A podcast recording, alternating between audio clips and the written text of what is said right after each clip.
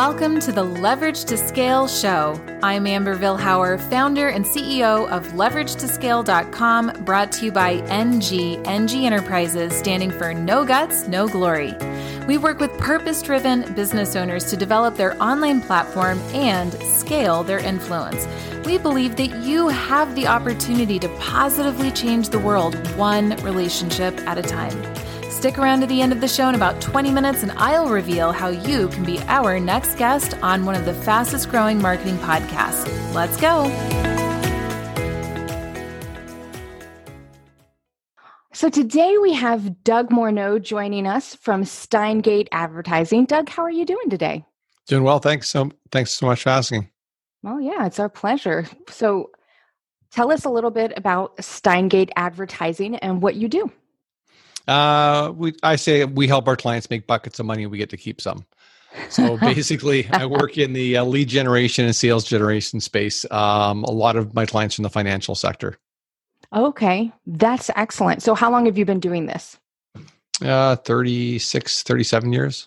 All right. So, safe to say you have a decent amount of experience in this world. Yeah, I've, I've, I've you know, banged my nose a few times. I've learned a few things that work and a few things that don't. All right. Uh, so, why did you start into this business? Were you on your own before this, or what kind of led to this? Um, I guess I always wanted to be an entrepreneur. I grew up, in, you know, in a house where my mom was a stay-at-home mom. My dad mm. worked for the city in a labor job. My grandfather had retired when he was 35 um, and moved to Vancouver, so he had done very well. And then he went back into the business world. And as a just a, a kid growing up, watching my grandfather come over every year with another brand new car that somebody had given him from the work he had done, I went, "That's pretty cool. I want, I want, I want to do that." and so you know i just kind of looked at what he was doing and um, you know he was involved in the public markets and and he said hey if i'll read the stock market pages that's when we still had newspapers to read them mm-hmm. um, i will show you what penny stocks are. And and so that was kind of my grade six seven eight growing up years and inspired me to when i got out of high school to not go to college but actually to to uh, to get into business. Okay that's interesting. So, did you play penny stocks when you were like middle high school stuff? I did I play. I did. did you? Yeah. Well, that's a great definition. I mean, I started pretty easily. I wasn't going to lose money because he said he would mm-hmm. gift me 500 shares in each of the companies that he was uh, starting if I would follow them, and I could sell them whenever I wanted. So um, that's a pretty easy way to get started in the stock market and not lose money. Yeah, I like that. I would, yeah. uh, would like to do that for my. yeah, my it's easy to sign well. people That's up fun. for that program. Yeah. yeah, exactly. Hey, I've got a way for you to get in and there's no risk. So there's no risk. Yeah. yeah. yeah. So everybody wants to get into the stock yeah. market.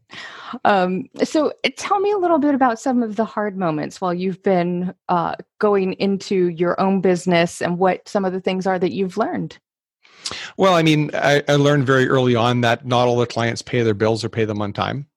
Okay. And I remember once uh, when we had my son, uh, so we had you know newly married, new house, and a baby, and I went into the company I was working for, and I realized the door was locked, it was dark, and there was no furniture there, and they basically did a midnight move and didn't pay any of the staff, and so I had to come home and tell my wife that not only did I not have this this client anymore, but the client was non-existent; they had disappeared, so we're not likely to ever see the money that they owe us. So, um, yeah, that was a hard moment. Yeah. What have you done since then to mitigate? I'm sure you have terms and prepayments. yeah, I've gotten better, especially in that space where I'm buying, you know, where right now I buy a lot of media. So it's really a pay in mm-hmm. advance and it's and it's non-negotiable. So, you know, that's just the way it is. If I'm gonna if I'm gonna make a commitment for hundred thousand dollars, you're gonna send it to me first before I sign the contract.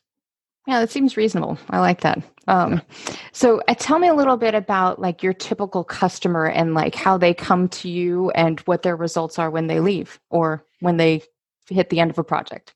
Well, and sometimes they leave, and sometimes we ask them to leave, and sometimes they don't like us. So that that works out just perfectly fine. So, so, there's a lot of reasons why we're not working with some people.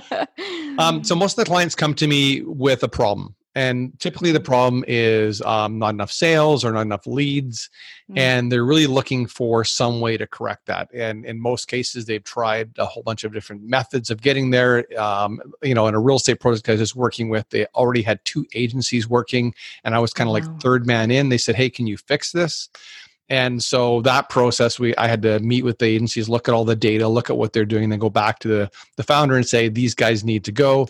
These guys need to change and this is how you should maybe train change some of your strategy um, moving forward. Wow Okay. So, what was the result of moving everything around? I assume something very positive for them. No, not with those guys. They uh, they were raising money for real estate in Mexico, and um, apparently, when there's a pandemic that hits, people aren't that interested in buying um, investment real estate they can't see. Um, but but in other cases, what's happened is you know we have scaled their businesses up very large, very quick. So, you know, I take a non traditional approach to the marketplace. I'm really looking to help my clients to develop, you know, um, some tactics and some strategies in a team to execute and get the results they want. And that mm. doesn't always include spending money. So, yes, Facebook ads are great. They're wonderful, but you have to pay for them. There's also strategies where you can do joint ventures and introductions uh, with technology that can help people to grow their business. So, I tell people strategy first, tactics second.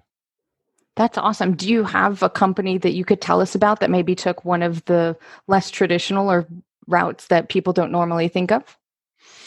Yeah, I, in the venture capital space, um, a number of people would phone me. Or, so you ask me how I get my clients. They would come to me and say, "Hey, I'm looking at acquiring this company, and I'm looking at funding it, or I'm looking at rolling it into a publicly traded company. What do you think of the product, the company, the people? Mm. Is hmm. it going to be marketable?" And in that situation, um, if I, I just give them my feedback, and if they do fund it, then they hire me as a requirement. Hey, we'll give you this X number of dollars, but you're going to hire Doug to do the marketing. Mm-hmm. And so they were, it was a lithium uh, mining company. They were raising money.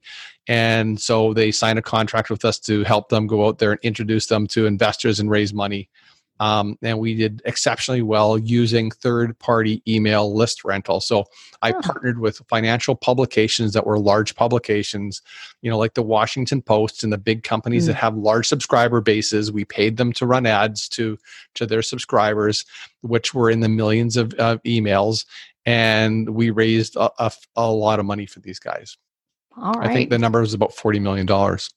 Nice. Okay. So, typical clients that come work with you, kind of what's the range between what they're doing annually and what they're doing like for their business? Um, I would say there's we don't really work with any clients that aren't like in the in the past in the financial space that aren't already in the eight figures um, kind of sales. Okay. Um, a lot of the, you know, we're working with retail guys. Obviously, they're a lot smaller, so we've done work in retail hospitality, mm. um, mm. and it really comes down to, you know, do I think I can help them? and you know what is our time availability so th- my business is a combination of yes i need to make money keep the lights on look after my family and support my community but there's also opportunity like today i had a phone call from um, somebody's dad in the gym so uh, she said, My dad's writing a book. I know you've written a book and it became a bestseller. Would you talk to him? So I had a second call with him today, just saying, This is how I managed to get there.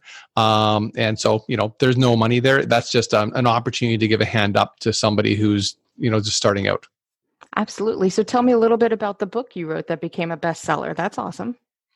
I wrote the book about email marketing. So it was basically called Three Big Lies um, How to Generate Leads and Sales Using th- uh, Third Party Email Lists. And I wrote the book because um, I literally have helped my clients raise hundreds of millions of dollars using these tactics. Mm. And we've used them over and over and over again, and they still work today. And what I found was when I talked to um, big marketing guys and, and companies and, and the Frank Kerns of the world and the Ryan Deisses of the world, if you dig deep enough, you see they all use that, that tactic. Mm but nice. they never talk about it. So I thought, well, maybe it's time that the rest of the world knew that uh, those you know six, seven, and eight figure earners online are using this. They're just not talking about it. Wow. So, what's your why? Like, tell us a little bit about why you get up in the morning and do what you do. I'm weird. Um, I really love. I really love what I do.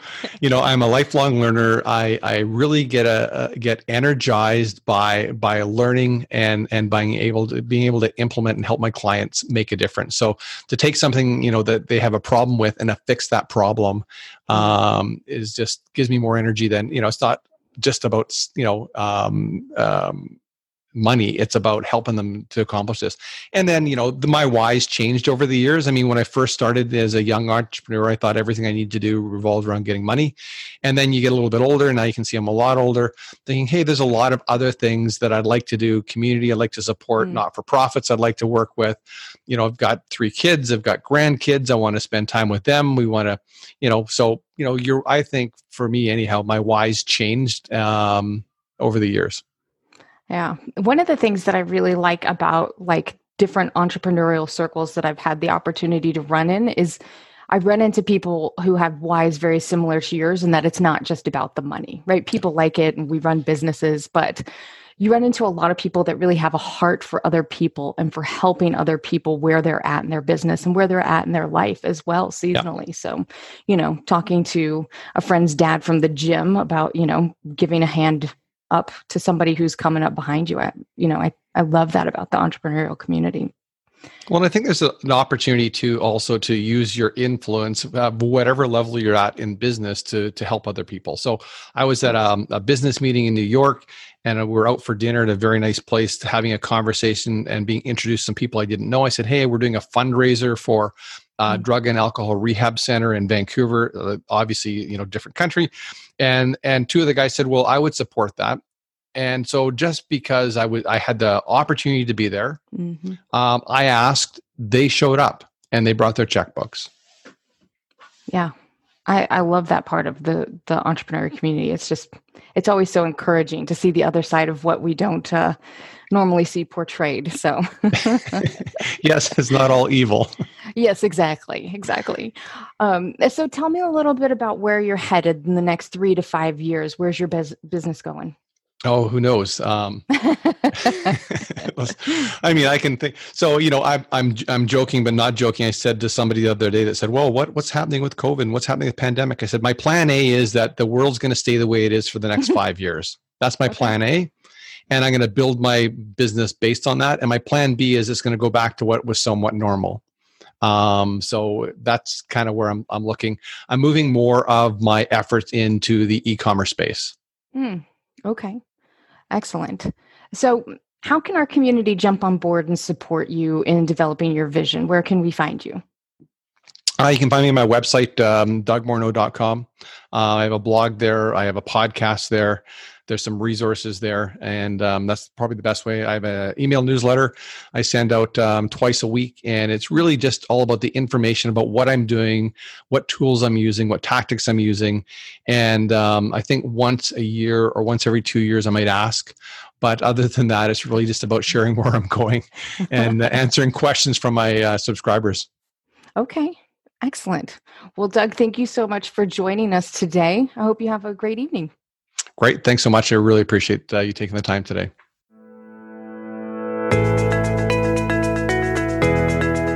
Thank you so much for listening to the Leverage to Scale show. If you are a purpose driven business owner or professional who would like to have a global impact by being interviewed on our show, please visit leveragetoscale.com forward slash guest. Now, if you got something out of this interview, would you do me a favor and share this episode on social media? Just do a quick screenshot with your phone and text it to a friend or post it on your favorite social network. If you do that, just be sure to tag us with a hashtag leverage to scale. Each month, we scour Twitter, LinkedIn, Facebook, Instagram, and pick one winner from each platform. What do you win? We are going to promote you and your business to all of our social media fans totally free. Next, if you thought this was a valuable use of your time, please support the show and give us a thumbs up or a rating and review. We promise to read it all and take action. I believe that every person has a message that can positively impact the world. Your feedback helps us fulfill that mission.